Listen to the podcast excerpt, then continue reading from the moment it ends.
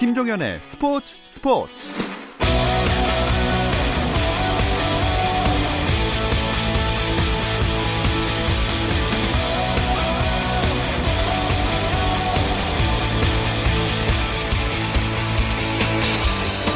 스포츠가 있는 저녁 어떠신가요? 아나운서 김종현입니다. 오늘 하루 스포츠계를 돌아보는 스포츠 타임라인으로 김종현의 스포츠 스포츠 출발합니다.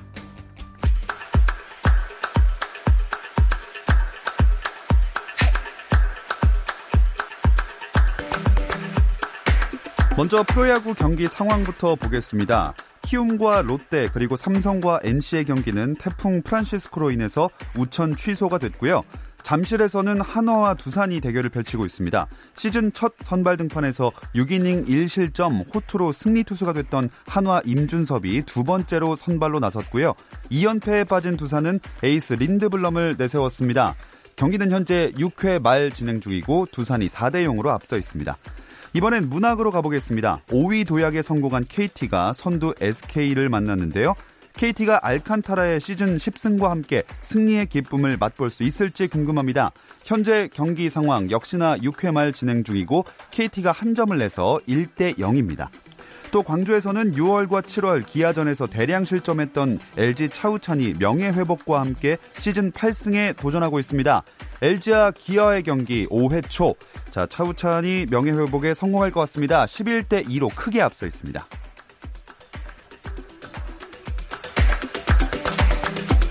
오승환이 삼성으로 복귀합니다. 삼성 구단은 투수 오승환과 연봉 6억 원의 계약을 마쳤다고 밝혔습니다. 오승환은 향후 오른쪽 팔꿈치 뼈 조각 제거 수술을 받고 출전 정기, 정지 징계 경기 수를 채운 뒤 출전이 가능한 상황이라서 실제 마운드에서 팬들과 만나는 시점은 이르면 내년 4월 말에서 5월 초가 될 것으로 보입니다. 남자 프로농구에서는 에런 헤인즈가 이번 시즌에도 서울 SK 유니폼을 입게 됐습니다.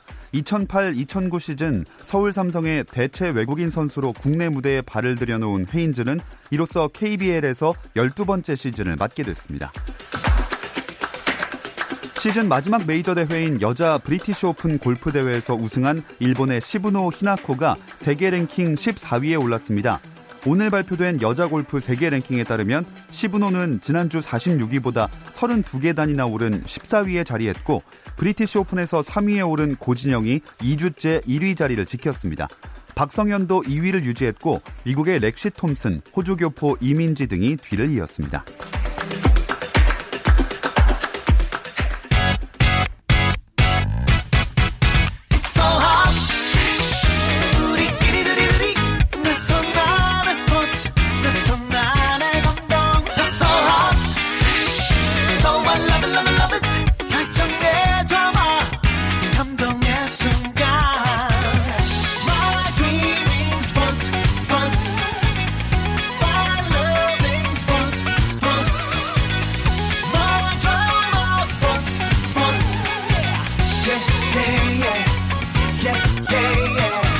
김종현의 스포츠 스포츠.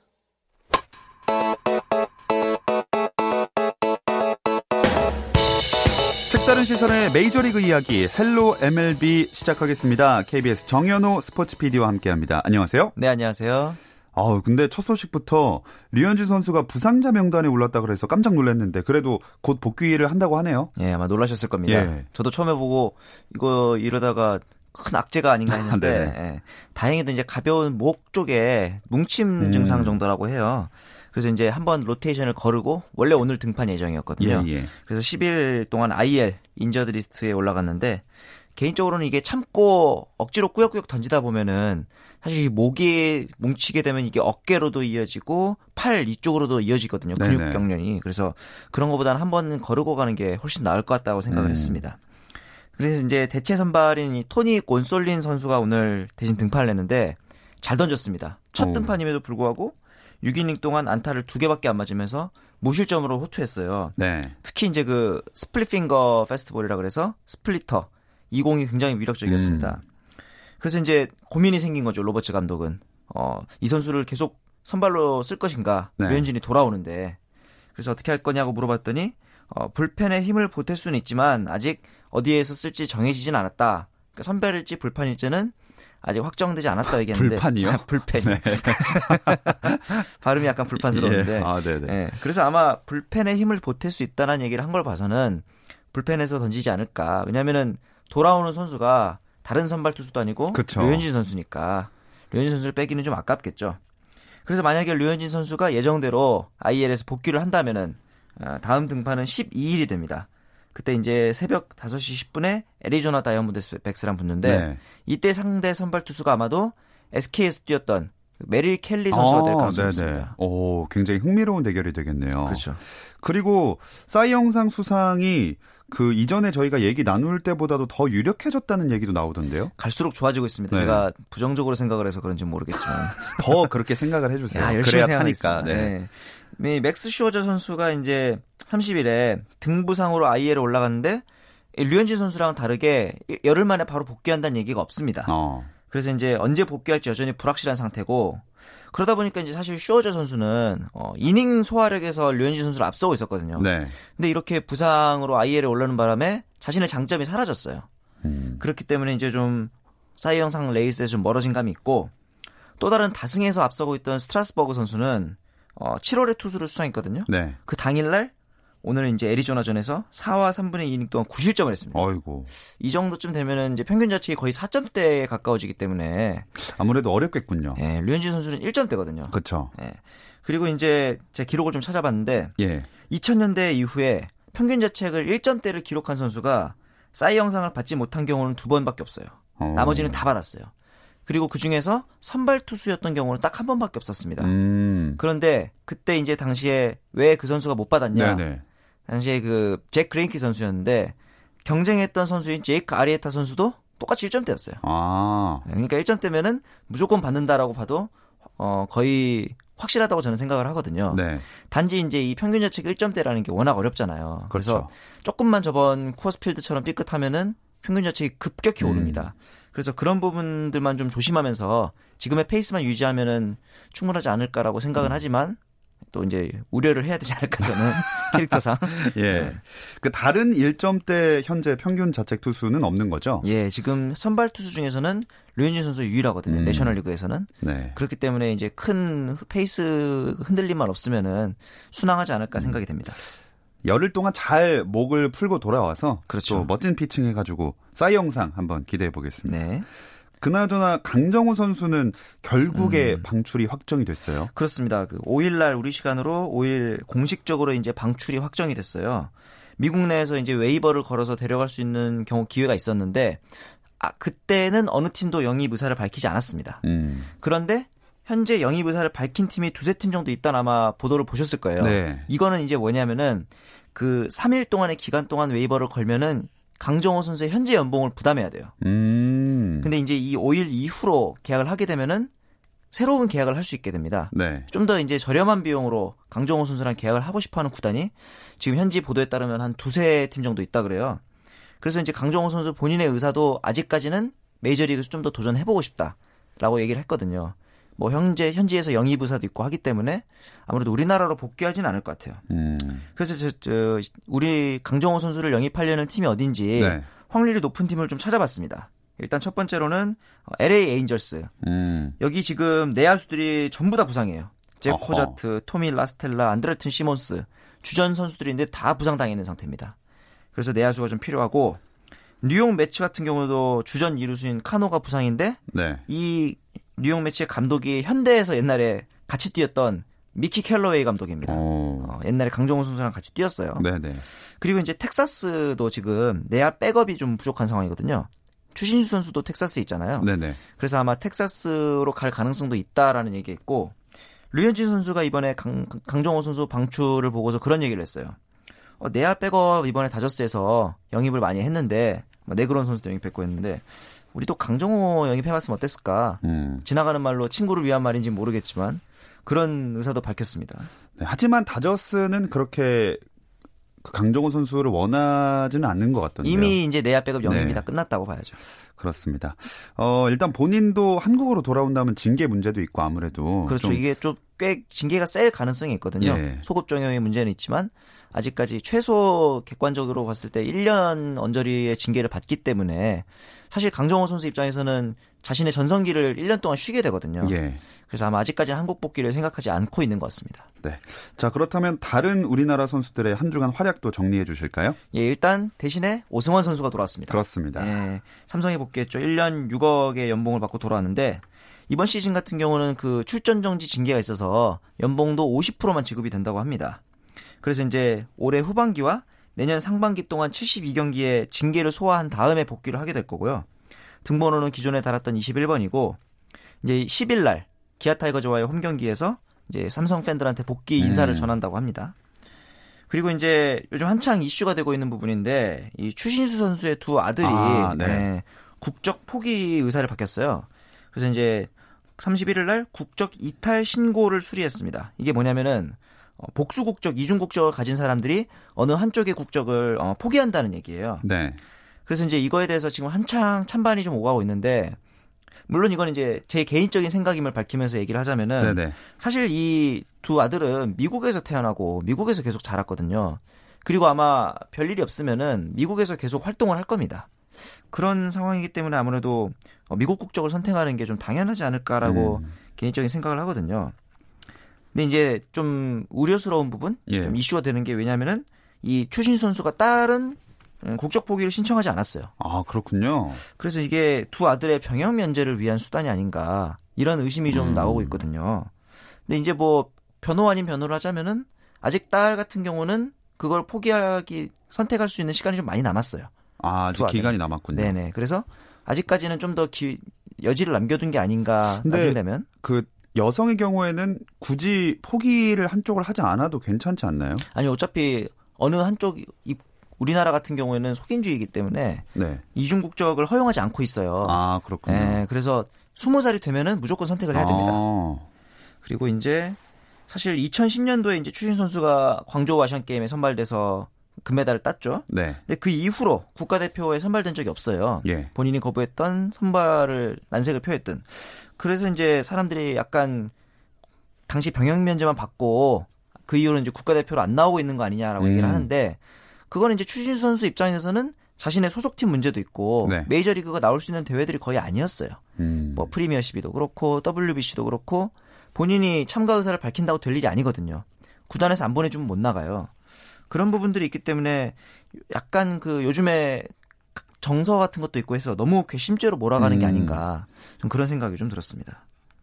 어 사실 굉장히 예민한 문제이기 때문에 특히 우리나라에서는 국적 관련된 이슈는 진짜 예민하죠. 예.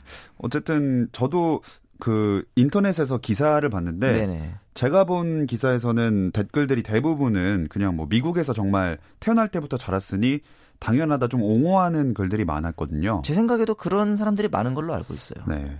일단 뭐 저희가 뭔가 정해줄 수는 없는 거고 굉장히 민감한 문제지만 예 개인적인 생각임을 다시 한번 말씀해서. 예, 저도 네. 개인적인 저는 댓글을 읽었다는 말씀을 드렸습니다. 잘 빠져나가시는 네.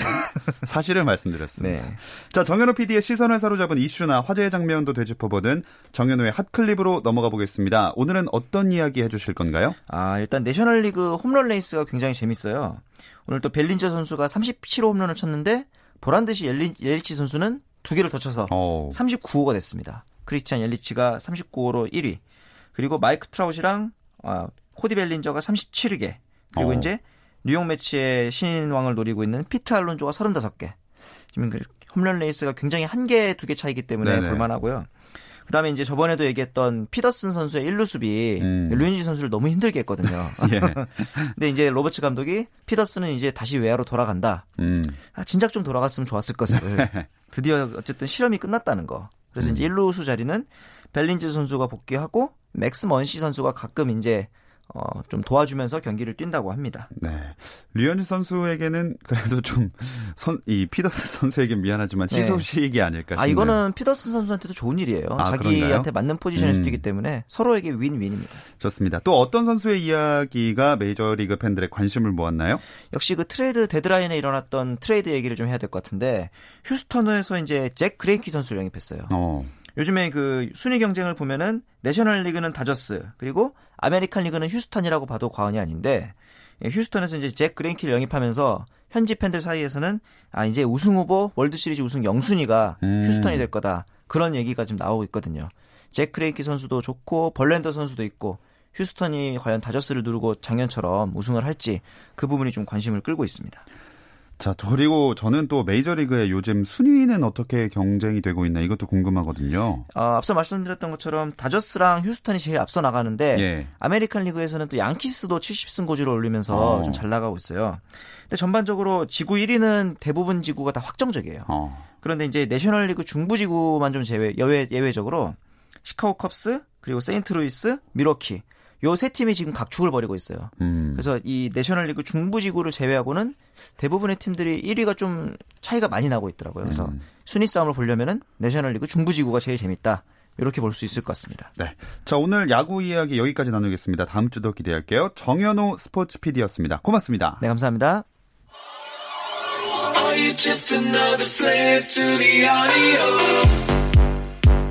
국내 유일 스포츠 매거진 라디오 김종현의 스포츠 스포츠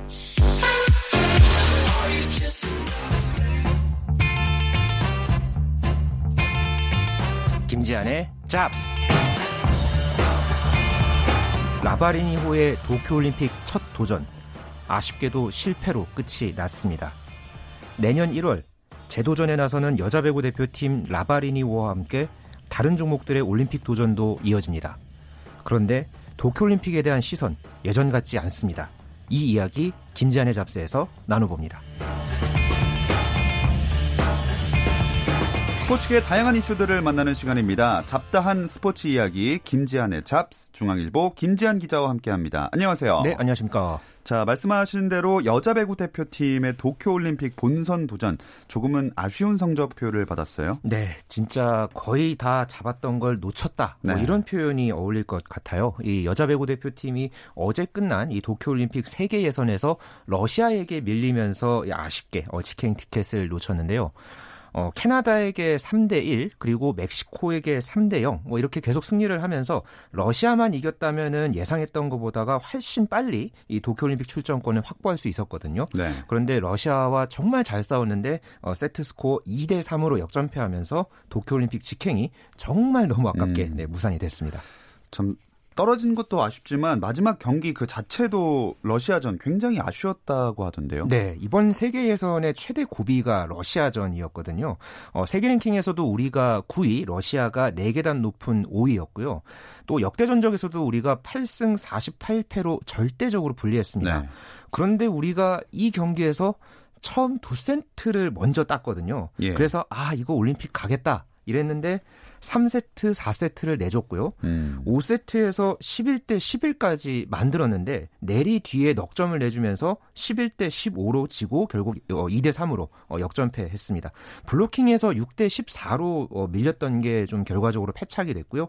어, 김연경 선수나 뭐 이재영, 김수지, 김희진 이런 선수들이 굉장히 골고루 잘해줬는데 아, 그 결정적인 상황에서의 공격력이 좀 결과적으로 아쉬웠습니다. 그래도 전체적으로는 이 강호 러시아를 상대로 어, 젖잘싸 뭐 이런 표현이 아, 어울리던 그런 경기를 펼쳐 보였습니다. 그래도 두 세트를 먼저 따냈다는 건 특히나 초반에는 경기 내용이 나쁘지 않았다는 얘기잖아요. 네, 일단 이 에이스 김연경 선수의 활약이 여전히 대단했는데요. 어, 캐나다와의 1차전에서는 37점을 혼자 예, 기록을 했고요. 멕시코와 2차전에서는 14득점, 그리고 러시아와 3차전에서는 25득점을 기록하면서 모두 팀 내 최다 득점을 기록을 했습니다. 또 김연경 선수와 함께 이 레프트 이재영 선수도 매 경기 또 좋은 모습을 보여줬고요. 이번 예선을 앞두고서 사실 이다영 선수와 안혜진 선수가 이 부상과 또 이 건강 문제로 하차를 하면서 어, 세터의 이효희 선수와 어, 이나연 선수가 급하게 투입이 됐거든요. 그러면서 조금 호흡 면에서도 사실 좀 걱정이 많았던 이번 대표팀이었는데 아, 이런 악재도 불구하고 나름대로 끝까지 이 좋은 모습을 보였던 점은 어, 나름대로 선전했다 어, 이런 음. 평가를 받을 만했습니다. 그리고 라바리니 감독도 사실 처음 들어오면서 이제 어떤 배구를 보여줄지 궁금했는데 네. 어느 정도 좀 그 좋은 모습을 보여준 것 같아요. 네, 일단 올해 이 스테파노 라바리니 감독이 부임을 하고 우리 여자 배구 대표팀이 어떤 모습을 보여줄지 어, 이번 특히 세계 예선에서 어떤 스타일의 배구를 보여줄지 굉장히 기대를 많이 모았거든요. 어, 라바리니 감독은 부임하고 나서 줄곧 이 토털 배구의 중요성을 강조했습니다. 뭐 토털 배구라는 말에서 이제 비롯돼 그 이제 어떻게 보면 의미가 딱 예, 드러나겠지만 예. 어, 모든 선수가 공격에 가담하는 예, 그런 시스템을 적극적으로 주문을 했고요. 어, 발리볼 네이션스 리그를 거쳐서 이번 예선에서 선수들이 어느 정도는 그래도 이 소화를 했다 어, 이렇게 보고 있고요. 어, 특히 이제 러시아 선수들이 워낙 키가 컸습니다. 뭐 거의 평균 신장이 뭐 180cm, 190cm 굉장히 키가 큰 그런 네, 네, 선수들을 상대로 해서 스피디한 그런 배구로 맞서서 음. 어, 거의 이길 뻔했던 그런 어떤 경기를 펼쳤던 부분 어, 이런 부분들은 어, 굉장히 고무적이었습니다. 조금은 민감한 얘기일 수도 있는데 결과적으로는 올림픽 본선 직행 티켓을 놓쳤으니까 네. 이걸 기대 못 미쳤다 이렇게 봐야 할까요? 어떨까요? 음, 일단 결과적으로는 어 이제 올림픽 직행 티켓 이번에 한 장이 걸려 있는 이 예선에서 우리가 이제 따지 달성을 하지 못했기 때문에 어 라바리니호가 아쉬운 어떤 결과를 냈다. 어, 이거는 어, 이제 자명한 사실이고요. 예. 어, 토털 배구가 특히나 이 결정적인 순간에 가동이 되지 못했던 것, 아, 그러니까 김연경 선수에 대한 의존도를 완전하게 줄이지 못했던 점 어, 이런 부분들은 앞으로 대표팀이 또 풀어야 할 그런 숙제로 꼽히고 있습니다. 특히나 이 국내에서는 이 라이트 공격수 이 포지션이 이 결정타를 때리는 역할을 하는 선수거든요. 예. 그런데 이번에 예선에서 김희진 선수가 또 좋은 모습을 보여주긴 했지만 어, 공격 성공률이 다소 떨어졌고요. 김희진 선수 외에 예, 다른 이 라이트 포지션의 선수가 없었던 부분 이런 음. 부분들은 어, 앞으로 어, 이제 라바리니호가 준비를 하면서 어, 보강을 해야 될 그런 어떤 과제로 어, 이번에 떠올랐습니다. 그래도 도쿄올림픽 나갈 기회가 아예 없어진 건 아니죠? 네. 어, 이제 기회는 한 번 남았고요. 어, 오는 17일부터 25일까지 서울에서 어, 아시아 여자 선수권 대회가 열리거든요. 여기서 우리가 8위 안에 들고요. 그리고 나서 내년 1월 6일부터 12일까지 이 아시아 대륙 예선전이 치러집니다. 네. 여기서 우승을 하면은 도쿄올림픽에 갈 수가 있습니다. 음. 일단은 이번 세계 예선에서 중국이 이 직행 티켓을 땄거든요. 그래서 네. 아시아 예선에서는 우리나라와 이 태국이 아주 치열한 싸움을 펼칠 것 같고요. 이 때문에 이 기간에 또 아무래도 이 V리그가 또 있잖아요. 음. 그래서 이 V리그 여자부 일정 조정도 어, 이 예선에 맞춰서 좀 이 일정 조정이 불가피할 그런 전망입니다. 음. 아무래도 이번에 올림픽 본선 기회를 획득을 했다면 네. 조금 더 수월해질 수도 있었는데 참 배구의 입장에서 약간 아쉬울 수 있겠습니다. 그렇습니다. 네. 그럼 남자 배구 대표팀 상황은 좀 어떤가요? 네, 어, 남자 배구 대표팀 바로 내일 새벽에 이 세계 예선을 치르기 위해서 또 네덜란드로 떠나고요. 네. 어, 남자 대표팀은 2000년 시드니 올림픽 이후에 20년 만에 올림픽 본선 진출을 노립니다. 어, 9일부터 12일까지 이 세계 예선이 열리고요. 어, 같은 조에 이 네덜란드 그리고 미국, 벨기에와 차례로 맞붙어서 어, 여자 예선과 마찬가지로 조 1위에 주어지는 올림픽 직행 티켓을 어, 다투게 되는데요. 음. 모두 사실 우리보다가 세계 랭킹이 높고요. 또 전력이 워낙에 각 팀들이 좋기 때문에 사실 우리 입장에서는 좀 도전이 쉽지는 않습니다. 음. 하지만은 이 임도훈 감독이 부임한 지 얼마 안 됐고요. 또 이 처음 나선 국제 무대에서 어, 이번 예선을 통해서 좀 경험을 쌓고 또 자신감을 얻는 어, 그런 어떤 무대로 삼겠다 이런 보관을 갖고 있습니다. 남자 대표팀도 역시 내년 1월에 아시아 예선이 있기 때문에 어, 이 기회를 통해서 올림픽 어, 본선 진출을 노릴 것으로 어, 그렇게 보여지고 있습니다. 자, 이렇게 배구 대표팀 이야기를 쭉 해봤는데 도쿄올림픽에 1년도 남지 않았잖아요. 네. 다른 구기 종목 예선들은 어떻게 이어지나요? 네, 일단 올림픽 체제가 본격적으로 어 이제 슬슬 네, 접어들고 있고요.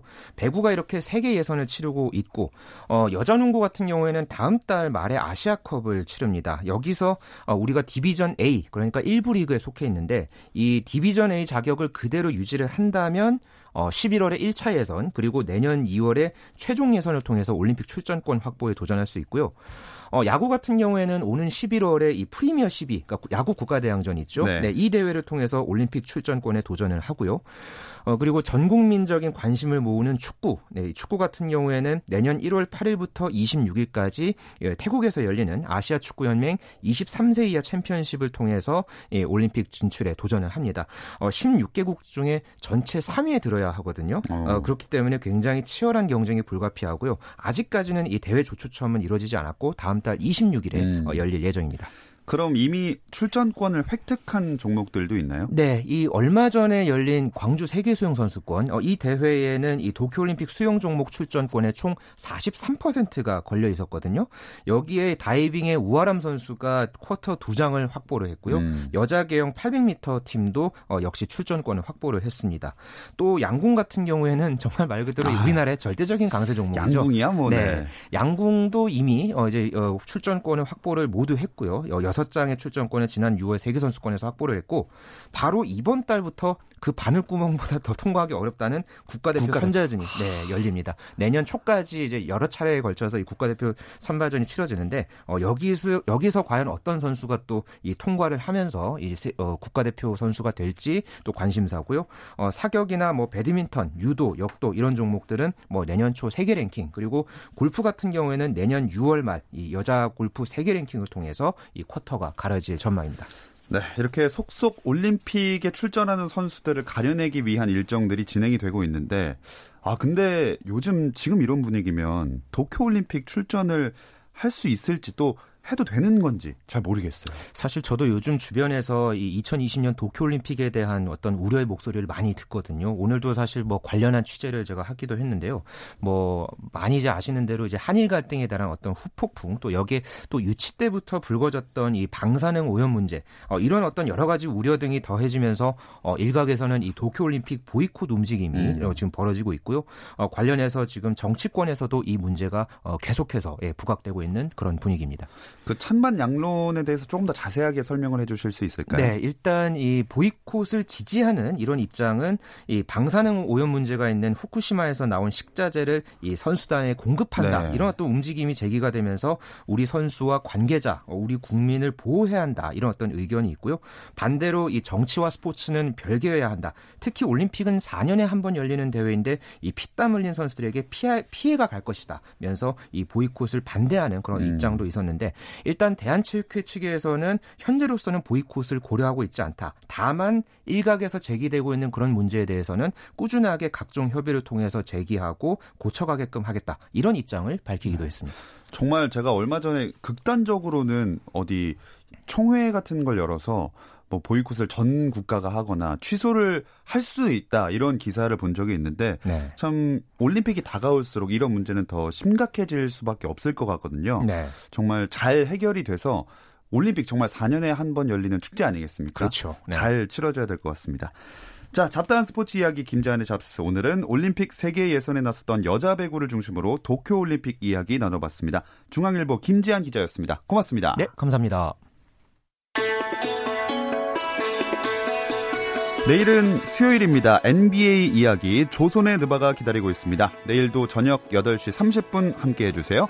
김종현의 스포츠 스포츠.